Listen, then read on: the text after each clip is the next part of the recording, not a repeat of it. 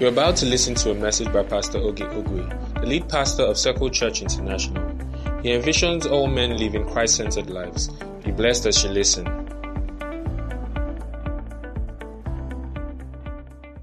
All right, we are starting a series that is going to last for as long as it needs to last called Laying Foundation. This is series one.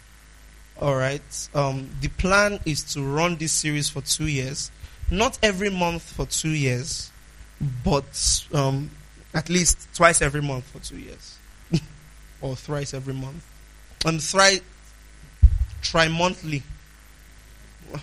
English is hard. You get my point, right? So we are starting the series with the book of Hebrews. All right. The series just basically takes us through the epistles. The plan is by the time we are done with this laying foundation series, we should have gone through all the letters written in the epistles as from the book of Revelation. All right? We should have gone through um, Ephesians, Colossians, Galatians, um, Thessalonians, Timothy, Timothy, Titus, Philemon. You know, we'll go through all of those. But we're starting with the book of Hebrews because I think um, the book of Hebrews is the most foundational book in the epistles. What I mean is, it was written in, it was written to people who were not mature. Do you understand? It was written to people who were not mature. So borrowing those analogies will help you understand better what Christ has come to do. The book of Hebrews and the book of Romans are very, very similar. It's just one was written with more mature terms, while the other wasn't. And Hebrews was the one written with um, immaturity at mind. You understand? So he had to go through a very long process to write the book. And I think that's a process I would like us to go through. All right. He started the first chapter by explaining how Jesus, he compared Jesus' ministry with the angels of, um, with the ministry of angels. And in chapter 2, 3, chapter 2, he continued the same thing. Chapter 3, he compared Jesus' ministry with Moses' ministry. You know, he was just being very, very systematic in the flow of thoughts. I'm saying he, but it could have been a she because nobody knows who wrote the book of Hebrews.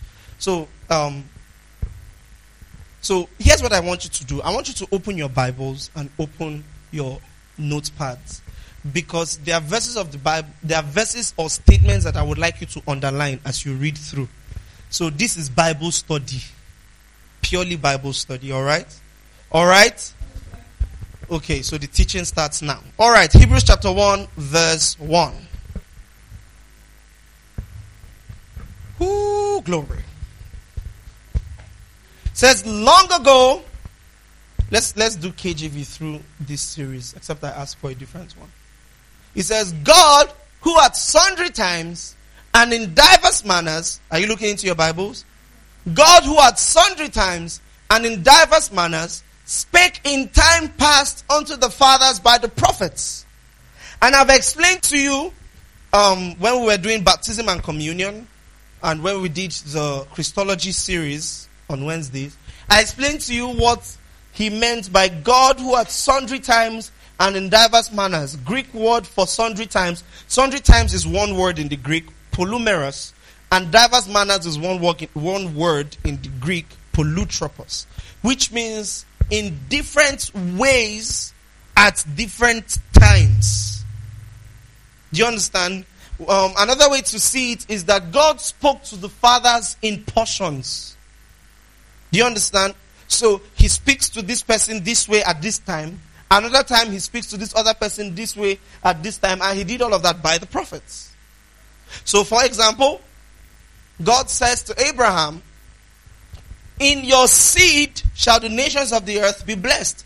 This is God. And the word that word spake means reveals or revealed. He revealed himself to the fathers by the prophets in diverse ways and diverse times. Do you get that? So God says Abraham, In your seed shall nations of the earth be blessed. And Abraham thinks, Oh, the seed he's talking about is Isaac. So you see, in that way, God was speaking in a portion. He didn't, he didn't, he didn't really give anybody the full idea or the full revelation of his plan. Do you get that? That's why Colossians, Paul says it's the mystery that was hidden through the ages, which is now revealed, which is Christ in you, the hope of glory. So God spoke mysteriously in the Old Testament. Do you see that? That's why even when Jesus came, I often ask this question. When I, when I say Old Testament, does it refer to Matthew, Mark, Luke, and John alone? Sorry, does it refer to Genesis to Malachi alone?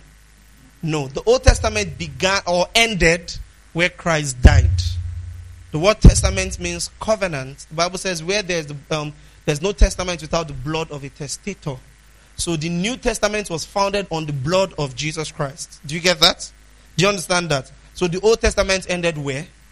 At the death of Christ Jesus. So Matthew, Mark, Luke, and John belong to the Old Testament. Although they are in the New Testament section of your Bible. Do you get that? Raise your hand if you understand. Raise your hand if you don't. Anybody like that? All right, I'll take it again. Um, the word testament is the word covenant. You know that? Have you heard that before? Great. A covenant is ratified or a covenant is sealed by blood. Do you, do you get that? So the old covenant started at Moses and was sealed by the blood of bulls and goats in Exodus 19 and 20. Do you get that? Great. So now, if that was what sealed the old covenant, what sealed the new covenant? It had to also be sealed by blood. Do you understand? What blood? It could not have been sealed by the blood of bulls and goats because that's the same covenant with the old covenant. It's the same system with the old covenant. It, it can't be a new covenant if it's sealed by the blood of bulls and goats. It had to be sealed by another blood, Jesus' blood. Do you get that? So Jesus' blood is the seal of the New Testament. Do you understand? Great. So when we say Old Testament, we are making reference to everything that happened before Jesus died. When we say New Testament, we are making reference to everything that happened after his death. Do you understand? Great. That's why even when Jesus was alive, he spoke in parables. Do you see that? Diverse manners, diverse times. Parables. He hid many of the mysteries, many of the things he was to reveal, he hid them in his parables. To his to his disciples, he said, I have yet many things to say to you, but I can't say them now. Why? He had not yet died. He said, Howbeit, when the Spirit of truth comes, he will guide you into all truth. Do you see that? So, what changed? His death, burial, and resurrection. That's the mark of the new covenant. Do you, do you understand what I'm saying? Raise your hand if you understand now. Good. So, God, who at sundry times and in diverse manners spake in time past unto the fathers by the prophets, next verse, has in these last days spoken unto us by his Son, whom he hath appointed heir of all things, by whom also he made the word, the worlds. Look at that. Hath in these last days spoken to us by his Son. Now, um, I've corrected this before. Um, I've corrected this before when we were doing um, baptism and communion. I told you when he said he has spoken to us by his son, it actually means in his son. So when you say he has spoken to us by his son, you would assume that only the things the son said revealed God. Right? That's what it means when he spoke to us by the son. So the things the son said are the things that reveal God. But more accurately, God is revealed in the words of Christ, the actions of Christ, and what Christ represented.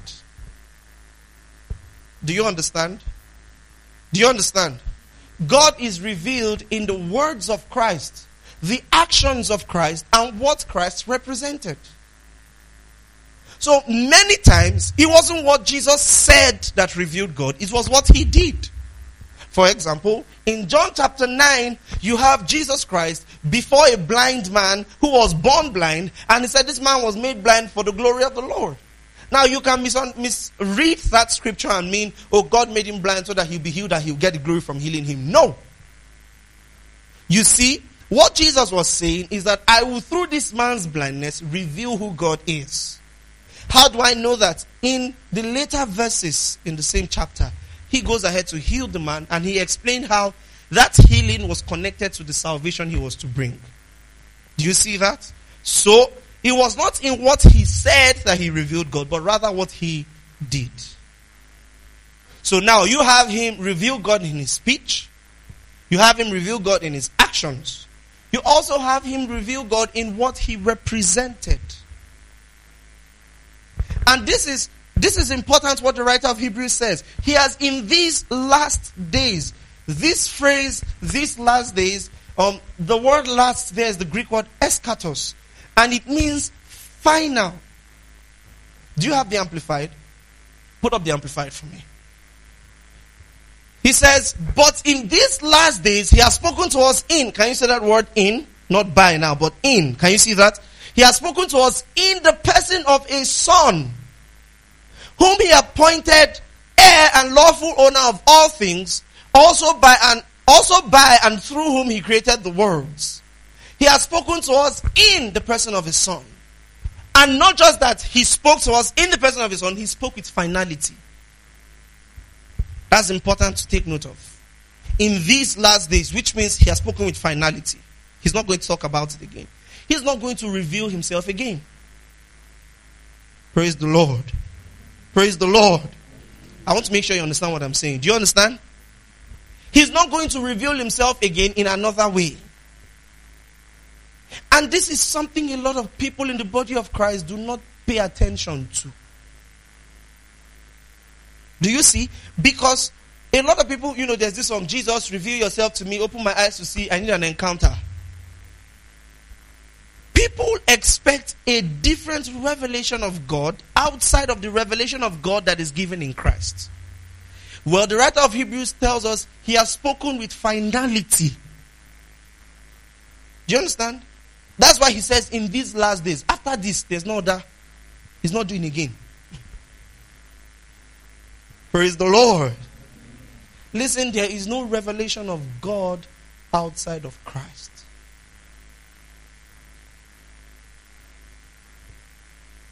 Stop looking for a God that is not defined in Christ. Stop it. Stop looking for a God that is not defined by Christ. A lot of people in a search for depth, Rhema, they, they stumble upon a lot of nonsense. It's wrong. I think three weeks ago, a brother messaged me that somebody was telling him something. And this was what the person said.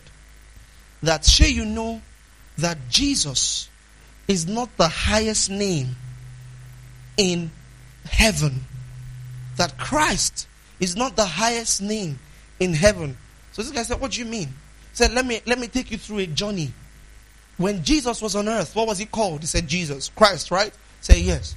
But the Bible says that wherefore God has highly exalted him and given him a name that is above every other name. But this was after he left the earth, right? He said yes. So the name God gave him is above Jesus Christ. He said, I'm listening to you. Keep going. He said, Now, what name can be higher than the name of Jesus Christ? Let's go to Ezekiel. The Bible talks about the anointed cherub that covers the throne of God. Lucifer is that name that is higher than the name of Jesus. Lucifer is not a person, Lucifer is a position. Jesus is the new Lucifer. I'm not joking to you. I have this in my WhatsApp. Somebody sent this to me. And when I just read through, I just LOL'd like, lol. because like I don't even know where to begin to tell you that you are just wrong, my brother. I just LOL. It's okay. I just told the person, stop talking to this guy. Because you are looking for a God that is not revealed in Christ. He's wrong. Are you listening to what I'm saying? A lot of people want God to be defined in their encounters. Also wrong. I call him Jehovah the Boo. Because he's my boo. I get your point. You're really cute. But he's wrong. Do you see that? It was an Old Testament practice to define God by encounters. And the writer of Hebrews tells us that their practice was outdated. Long ago, God defined himself in. So, for example, Abraham's about to sacrifice his son, and God says, Don't. There's a lamb provided for you. Abraham says, Surely you are Jehovah Jireh. God the provider, right? Now, Moses has a revelation of God as the healer, and he calls him Jehovah Rapha. Another time, he has a revelation of God as his righteousness. He calls him Jehovah Makadishkem. He has a revelation, David has a revelation of God as the banner, the one that covers. He calls him Jehovah Nissi. All these names went through the Old Testament, but notice Jesus didn't use anyone. Because Jesus came to reveal him. So, what did Jesus call him? Father. See, there is no greater revelation of God in the life of a believer than Father. Do you see that? So, when you are looking for a special name, I call him Jehovah Overdue. Are you wrong? No. Does he overdo? Yes. Oh, he overdoes. You you owed a debt that was equivalent to fifty thousand naira. He paid fifty billion dollars for it. Your sin was small. He paid more than it. Past, present, future. He overdoes. But don't define God by the encounters. Listen to what I'm saying. He's Jehovah sharp sharp. there is no greater revelation of God than that which is given in Christ. He's my Father. The reason why God overdoes is because He's a Father. Do you get that? The reason why He will answer your prayer speedily is because He's your Father.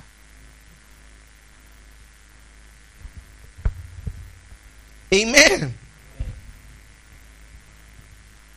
So, as a Christian, you learn to define God through Christ. Praise the Lord. And a problem with this encounter mentality, this mentality of trying to understand God through encounters, the problem with it is statements like, God, if you are truly God, do so and so in my life. You sound like the devil. You see, because there's a different way God reveals himself, and there's a different way the devil wants you to see God. The modality of communication is always different. God speaks with assurance, the devil speaks with doubt. Let me explain. The devil came to Eve in the garden and said, Has God said? Which means, I'm not saying no, but you might think, Has God said, Thou shalt not eat of any of the kiniko. He came to Jesus and he said to him, If you are the Son of God, can you see that? The devil always seeks to put doubts in your heart concerning God's promises. If you are the Son of God, turn stone to bread. I hope you know that the real temptation was not turning stone to bread. The real temptation was getting Jesus to doubt that he was the Son of God. Because the moment you have to turn stone to bread to validate that you are the Son of God, you don't really believe you are the Son of God. There was a difference. Because when Jesus came out, the voice from heaven says, This is my beloved Son in whom I'm well pleased. That's God speaking. With assurance, finality. But when the devil speaks, he says, If you are the Son of God, turn stone to bread. That's the way the devil talks. That's the way the devil talks. Don't talk like the devil. Don't say that if you are truly God, he is truly God.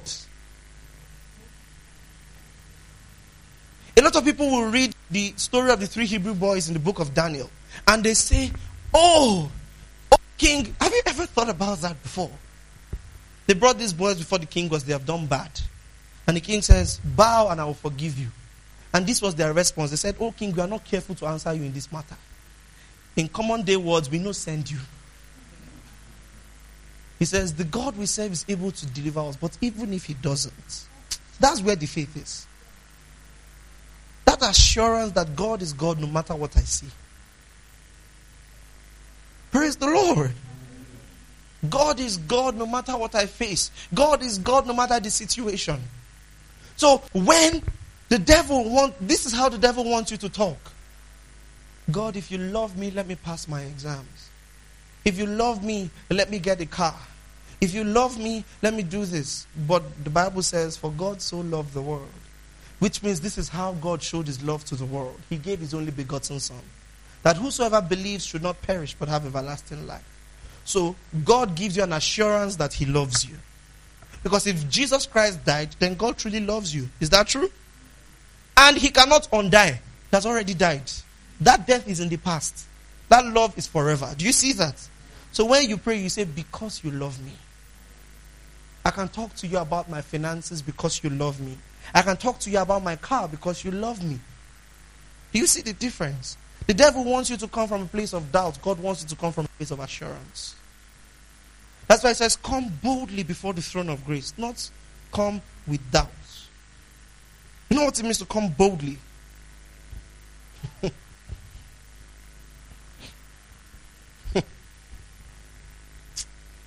the way you walk, the way you come back home from work at the end of the day and you ask, Is there food? Like you're the one that bought the food. Is there food in the house? What's in the kitchen? What's in the fridge? Okay. And you can collect what you did not buy. Because you know it's yours. Do you, do you get what I'm saying? Stop looking for a definition of God based on encounters. It is wrong. Amen. It's wrong. Don't live your life that way, you'll be frustrated. There's this hymn that I love. It says, When peace like a river attendeth my way, when sorrows like death's billows roll, whatever my lot, I ha- you have taught me to say, It is well. It is well with my soul. Whatever my lot, whatever it is that I face, it is well with my soul. God is defined in Christ Jesus. Praise the Lord. Say this after me. I choose to see God as loud as you can. I choose to see God, to see God as, revealed Christ. Revealed in Christ.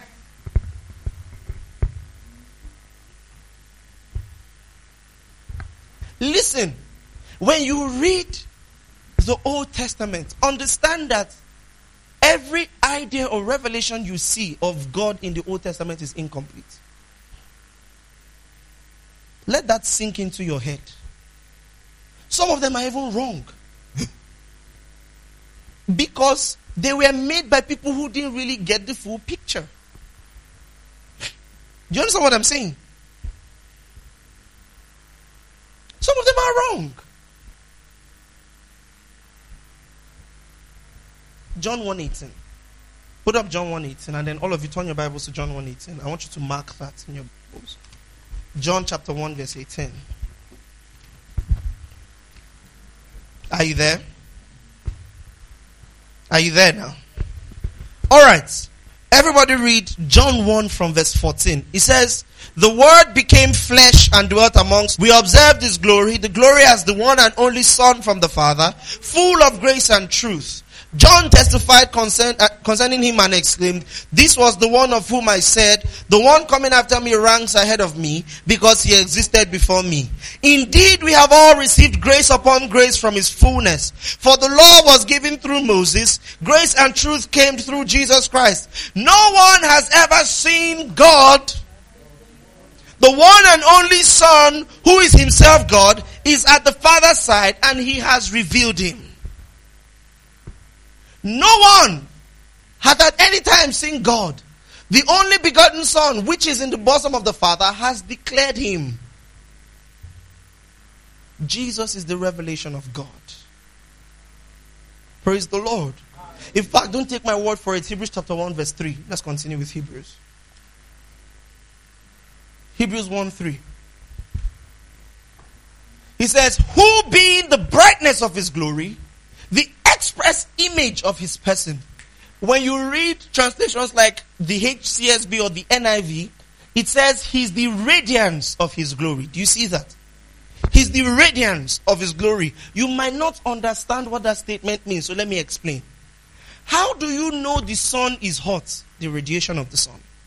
You can see the sun, but you don't feel the effect until you feel the radiation of the sun. Is that true? In the night, there's sun what we see as the moon is a body reflecting the light of the sun, which means the sun is still up, but we can't feel the radiation. But when the sun is up and you feel the radiation, you know, ah, the sun is hot today. Oh. Is that true? Which means it is the radiation of the sun that defines the sun to you. Is that correct? When the Bible says he's the radiance of his glory, it means that when God says he has glory, Christ is what you feel. Christ is what you see that defines that glory.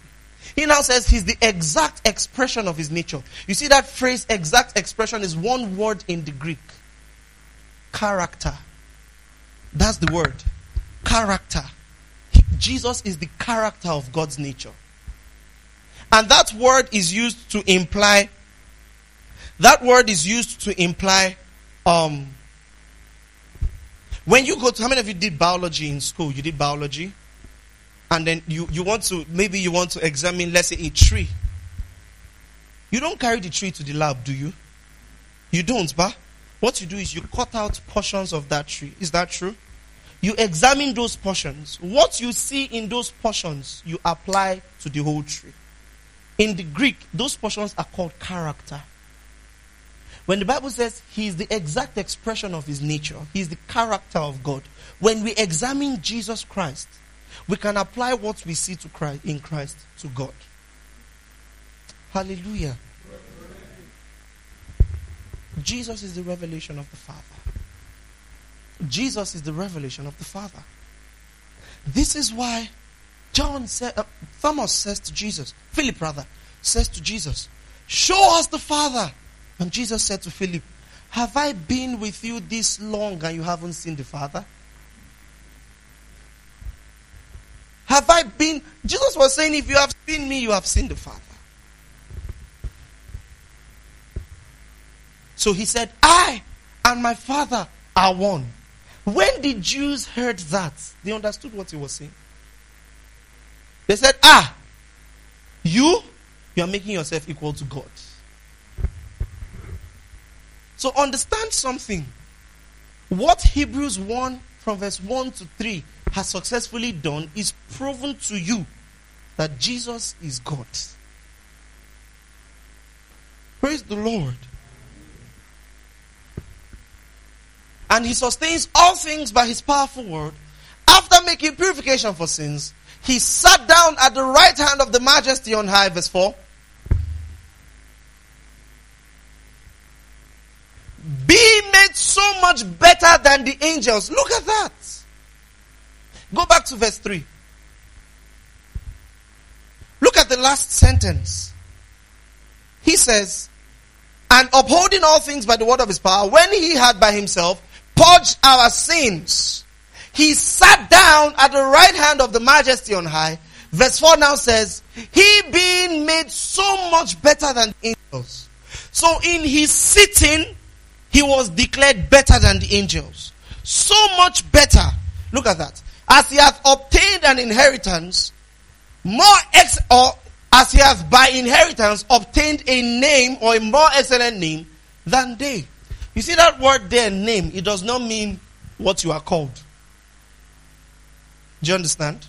It does not mean what you are called. It means the authority that backs you up. Do you get that? When you see in the New Testament, this word name is used um, with reference to Christ, is used usually to, ref, um, to refer to the authority that backed him up. Do you get that? So when, in fact, we use it in our everyday lingo. Do you get? So when you say, but I come in the name of the president, for example, it doesn't mean that you are the president or your name is the president's name. It means you are coming in the authority and the person of the president. So when he says he has obtained a more excellent name than they, it means he obtained a greater status than the angels.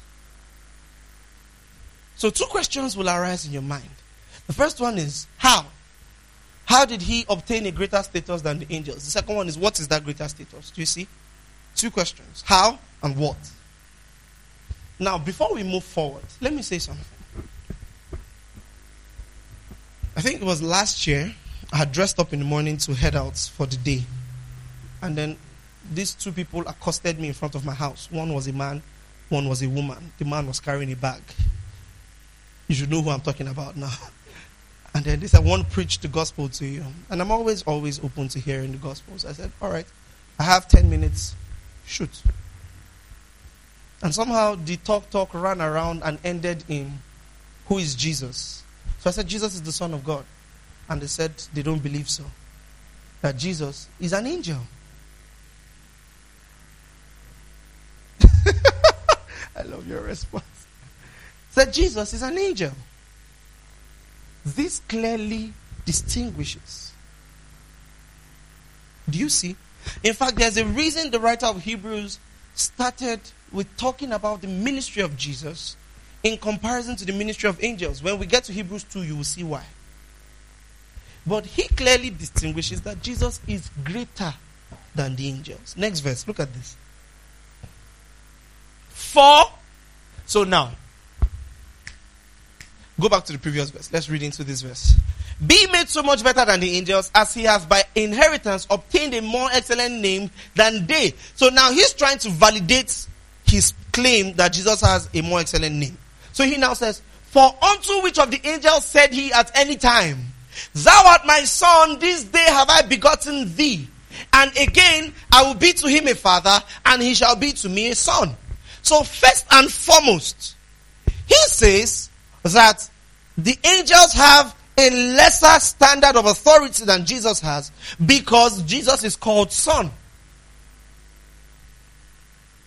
In a household, the servants don't have the same authority as the son does. Is that true? So if God is the father, Jesus is the son, the angels are the servants, Jesus and the angels, they don't have the same authority. Do you understand? But he even takes it a step further to explain what he means by son. Because it can be confusing. says, Thou art my son, today have I begotten thee. Which day? Which day did God beget Jesus? How many of you have you've ever asked that question before? How is it possible that Jesus and God, Jesus is the Son, God is the Father, but Jesus has always been God from the beginning? Have you ever had have you, have you ever had that question before? Wow. You guys need to start thinking more and asking more questions. But he says, Thou art my son, this day have I begotten thee, and again I will be to him a father, and he shall be to me a son. Next verse. And again when he bringeth in the first begotten into the world, he saith, and let all the angels of God worship him. Now, I've done a teaching, I think I did a teaching on this when I talked about resurrection. The difference between only begotten and first begotten. Alright. So I'll just go through it again. You see that phrase, first begotten? It's a reference to the resurrection of Jesus Christ. Do you see that? Is a reference to the resurrection of Jesus Christ. Um, let's look at a few verses of scripture. Um, Colossians chapter 1 verse 18. I think Colossians 1 18 explains it more clearly. Colossians 1 18. He says, and he is the head of the body, the church, who is the, be- um, the beginning, the firstborn, that word firstborn is the same word with first begotten. Do you understand? The firstborn from the dead. Now, many people, when they read firstborn in, in relation to Jesus, what they think is Jesus is firstborn, Peter is secondborn, Paul is probably third, Judas Iscariot is lastborn, then we are somewhere in the middle. That's not what it means. When he says firstborn, the Greek word is prototokos. I will spell it, you should write it. P R O T O T O K O S. P R O T O T O K O S. And it means prototype. It's from that word you get the word prototype. The one after which others should be patterned. Do you see? Do you see? So when the Bible refers to Jesus as firstborn, it means that he is the first of his kind. Other people like him will come. Do you understand? Do you understand? Raise your hand if you understand. Raise your hand if you don't understand. All right, great. In fact, let's look at John chapter 12, verse 24. John chapter 12, verse 24. He says, Verily, verily, look at that. I say unto you, except a corn of wheat falls to the ground and die, it abideth alone. But if it dies, it bringeth forth much fruit. Now, you read this chapter, you read this verse, and you think Jesus is talking about wheat. But go to verse 20. Let me see verse 20. He says, And there were certain Greeks among them that came up to worship at the feast. Next verse. then the same came to Philip, which was of, which was of Bethesda, Bethsaida of Galilee, and desired him, saying, "Sir, we would see Jesus." Next verse. Philip cometh, telleth Andrew. Andrew, they went to go and tell Jesus. Next verse. And Jesus answered, "The hour has come. Look at that. That the Son of Man should be glorified." I've explained to you whenever Jesus uses this word glorified, especially in the book of John, when you see this word glorified, it makes reference to his death and his resurrection. Right? That makes sense. So when he said the hour has come that the Son of Man should be glorified, he was talking about how he should die. He now says, next verse.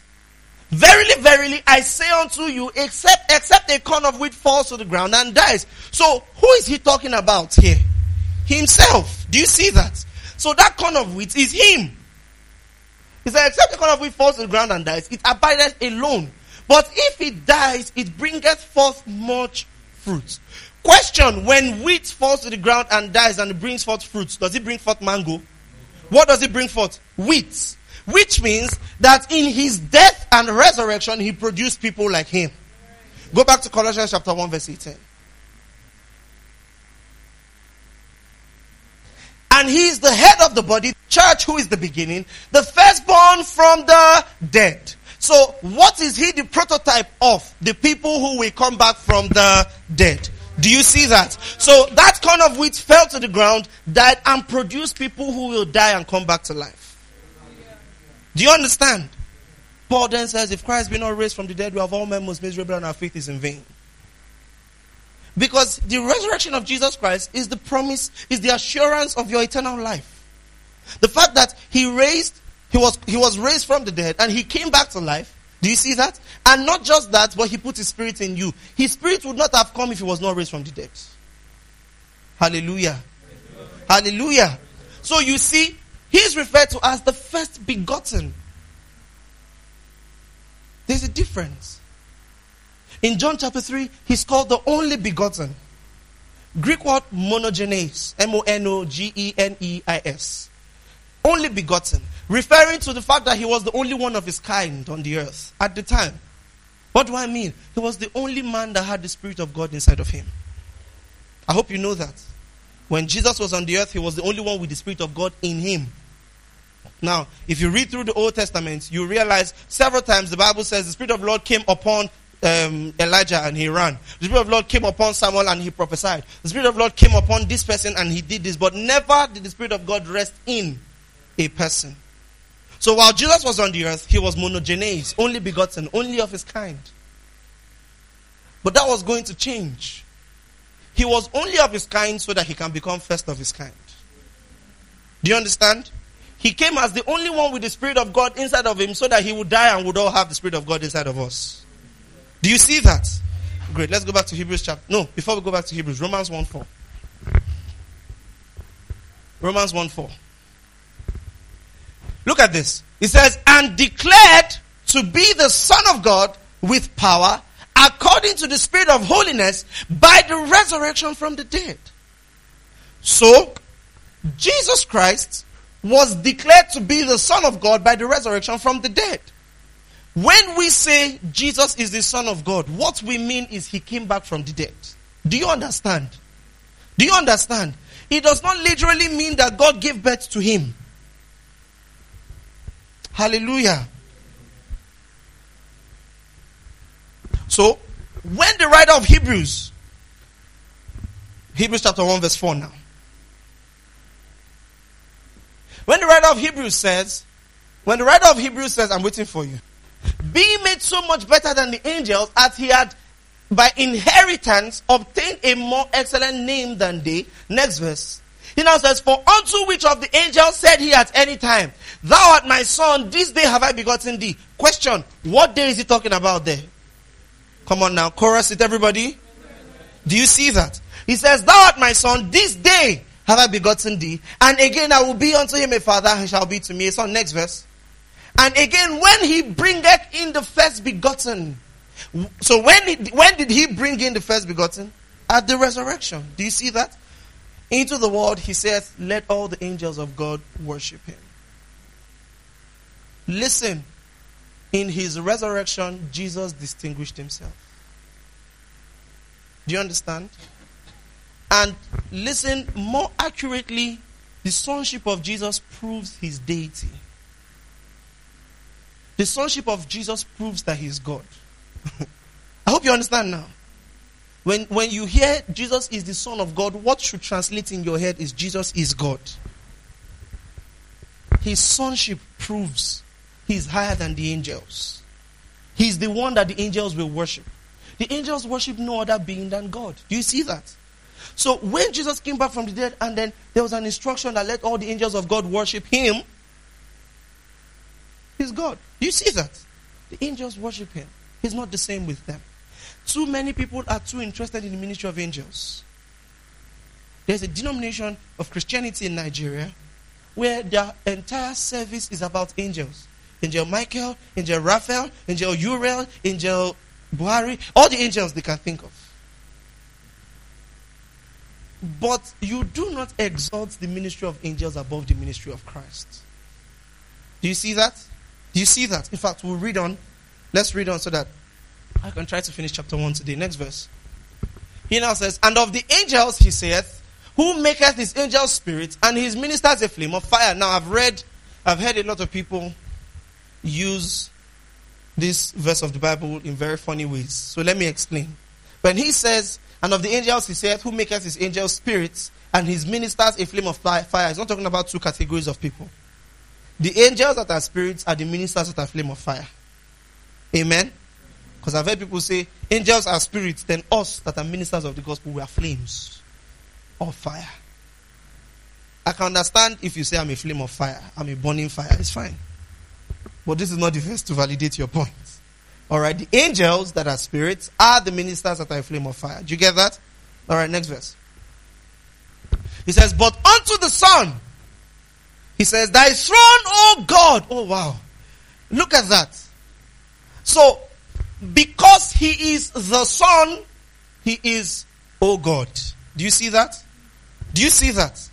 But unto the Son, he saith, Thy throne, O God, is forever and ever. A scepter of righteousness is the scepter of thy kingdom. The Son is the Father. The Son is God. Hallelujah. Yeah. So next time you are face to face with a Muslim and they tell you, are there three gods? You say, no, there's one God. The Father is God, the Son is God, the Spirit is God. They are one person. That they are one being, three persons. Praise the Lord. Let me just briefly explain the dichotomy of the Trinity to you. The idea is, you know, this, there's this hymn, Holy, holy, holy, Lord God Almighty. Early in the morning, my soul will rise to the holy, holy, holy, merciful, and um, something. God in three persons, blessed Trinity. So when we say that we have the Father is the Son, is the Father is God, the Son is God, and the Holy Spirit is God, we mean that we have three persons that make up one being. Do you understand? We have three persons. You know what? I think we'll end our teaching here today. So, Mark, take notes. Okay. I'll try to get to the end of chapter 1 so that we'll finish. But let me do, I want to teach you this because I think it's important. The series title is Laying Foundations. So, I will take as much time as possible. All right? All right. So, when we say God is three in one, what we mean is that He is three persons in one being. Let me explain. What kind of being am I? Thank you for the vote of confidence. I'm a human being. I'm a human being. Thank you so much. Ah, Jesus. Anyway, I'm a human being, right? Now, but I'm your pastor. Is that true? I am also somebody's boyfriend. Is that true? And I'm somebody's son. You see, those things are, are persons, they're expressions of personalities. But I am still one being. Do you understand what I'm saying? So when we say God is God in three persons, it means that God is God in expressing himself in three different ways with regard to one subject. So, the logic of the Trinity is salvation. The subject of the Trinity is salvation. Do you understand what I'm saying? The subject of the Trinity is salvation. We don't see a Son of God properly revealed until salvation is in play. Do you understand? And even we don't see the work of the Spirit until salvation is in play. You cannot define the Son outside of salvation. In the same way, you cannot define the Spirit outside of salvation. Praise the Lord. Praise the Lord. So the subject of the Trinity is salvation. Raise your hand if you understand. Raise your hand if you don't yet understand. Let me take it again. All right. Great. When you are discussing the Trinity, you discuss the Trinity with respect to something. Do you get what I'm saying? When you get to heaven, you won't see three people. You see one person, a man, Jesus. How do I know? The Bible says so. Amen. The, the book of Hebrews tells us that the man Jesus is up there. Colossians tells us that the fullness of the Godhead dwells in him bodily. So when we get to heaven, we'll see one man, Jesus. Amen. You won't see a great light that you cannot look at. No. You will see one man in heaven. His name is Jesus. That's the man that is God. Do you get what I'm saying? So, there are not three people. When we say God in three persons, we don't mean God in three people. Do you understand? Now, when you say person, you don't mean people. Even in English language. That's the reason why when you are oh, when you are making reference to, for example, in a company, when you say somebody is the chairman or the chairwoman, or chairman or chairwoman, you call collectively they are called chairperson, right? Because it can be any body occupying that position. So the person makes reference to the position more than the actual human being. Do you understand? Do you understand? Great. So personality does not always make reference to human being. Personality makes reference to actions. So when you say somebody has multiple personality disorder, it does not mean he has different human beings living inside of him. But rather, he has different expressions of persons in him. Raise your hand if you understand so far.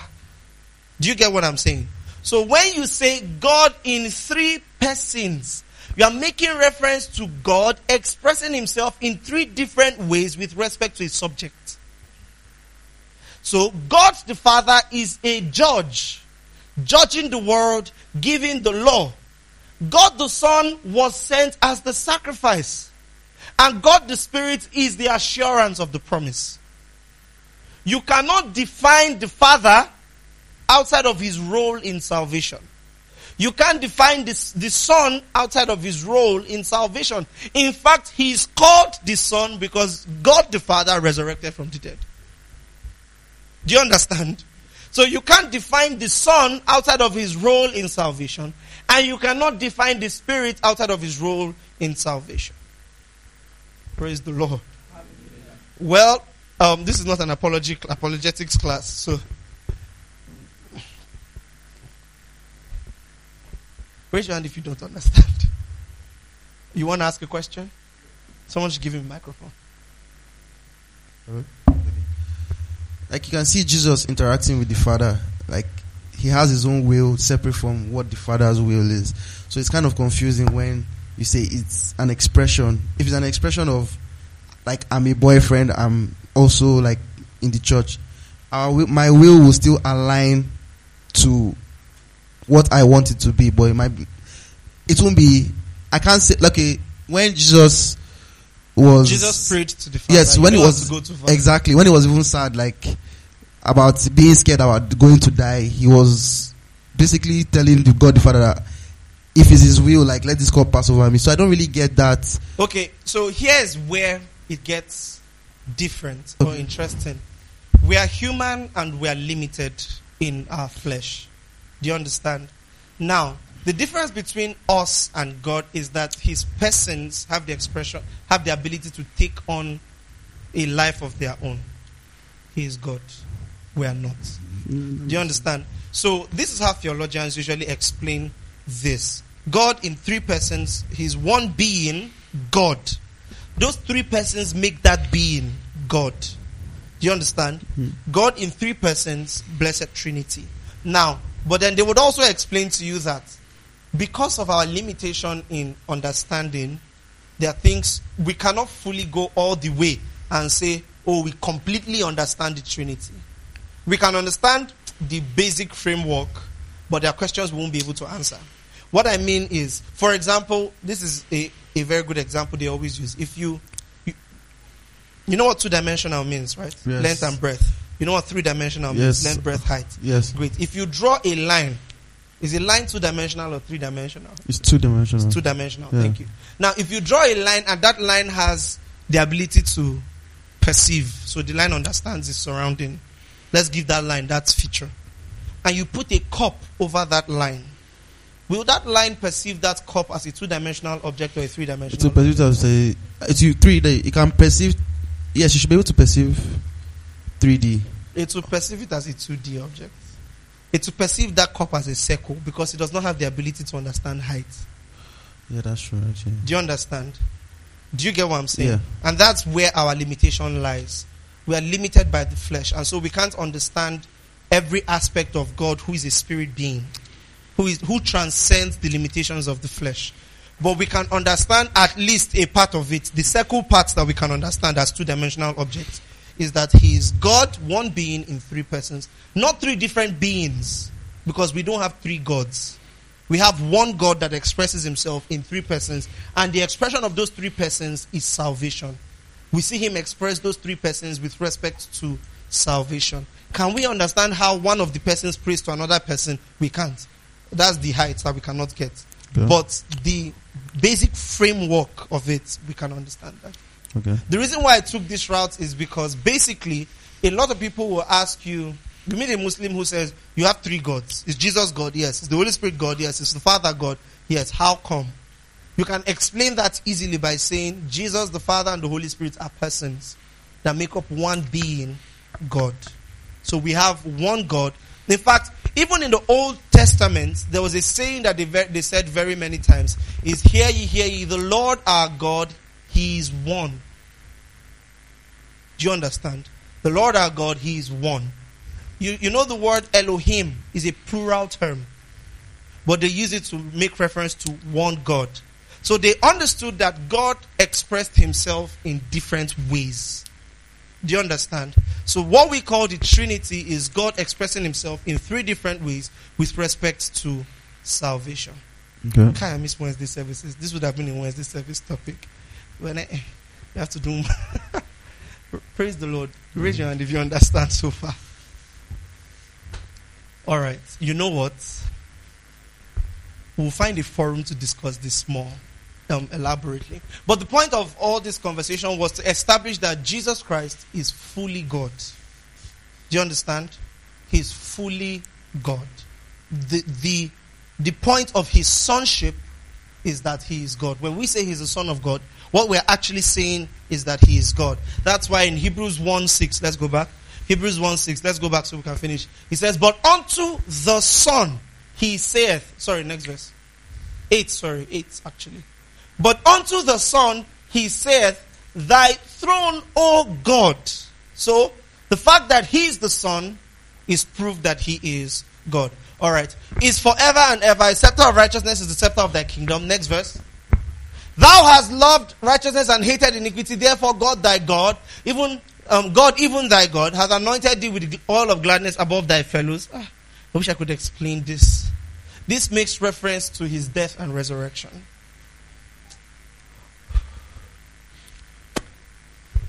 Some other time. Next verse. And thou, Lord, still talking about Jesus, in the beginning has laid the foundation of the earth, and the heavens are the works of thy hands. Next verse. Thou shalt perish, they shall perish rather, but thou remainest, and they shall, and they all shall wax old as doth a garment. Next verse. And as a vesture, thou shalt fold them up, and they shall be changed, but thou art the same, and thy ears shall not fail. Next verse. But to which of the angels said he at any time, Sit on my right hand? Now, you see that phrase, sit on my right hand, is a statement of authority. Alright? It does not mean that Jesus is literally sitting at the right hand of God. So when you get to heaven, you will see God sitting on a big throne. Then you not see, you know, those small kitchen stools. You not see Jesus sitting on the kitchen stool, whispering in his father's ear. No. Do you understand? I already established that when you get to heaven, you see one man, Jesus. The Bible tells us as much. He says, to which of the angels said he sit on my right hand? The, when you when you say somebody is the right hand man of another person, does it mean he's always at the right hand side of that person? No. What it means is that he's his number two, or he has he has a position of authority. Do you get that? So the phrase right hand will sometimes or many times refer to a position of authority. Do you understand that much? Great. So he says, Sit on my right hand until I make thine enemies thy footstool. Next verse. Are they not all ministering spirits? He's talking about angels now.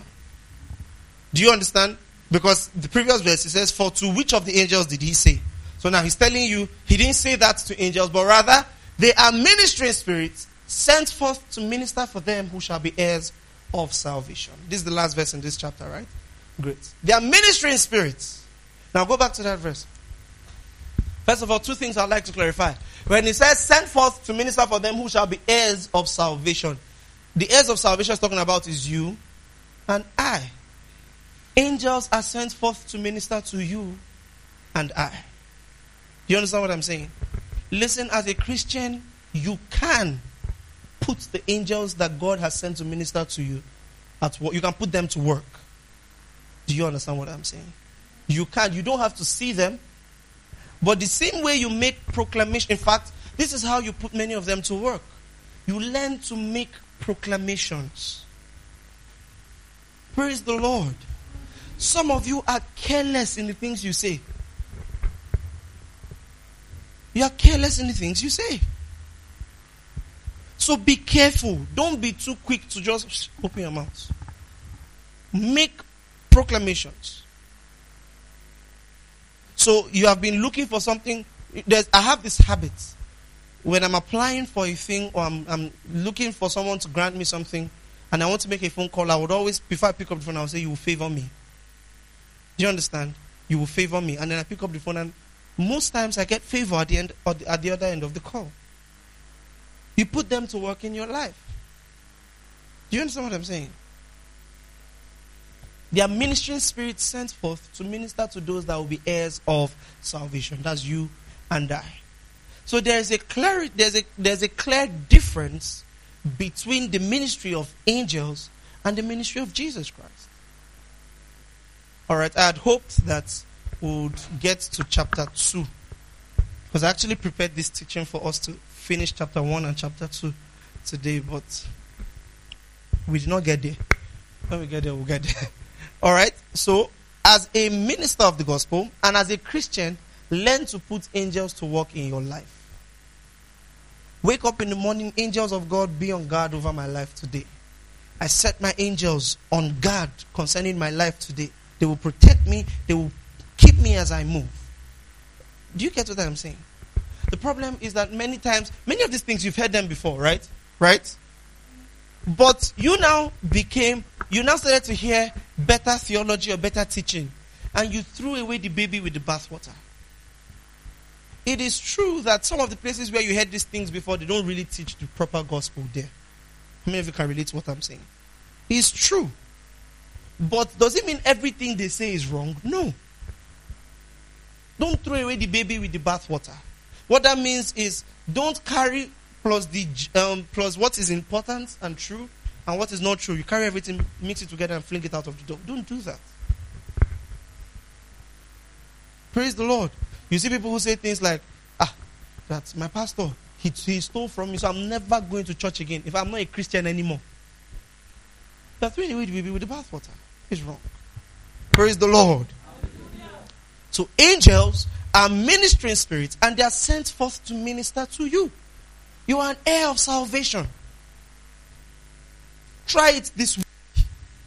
Put them on guard over your life. Put them to work. Do you get what I'm saying? Lord, as I go out today, I put my angels. I put them to work over my life. In my day, I put them in charge. I'm protected today. I'm kept safe from all evil. I'm kept safe from all harm. Then you head out. Don't just wake up and leave the house. You didn't say anything. You didn't speak into your day. You didn't you just left the house. Praise the Lord.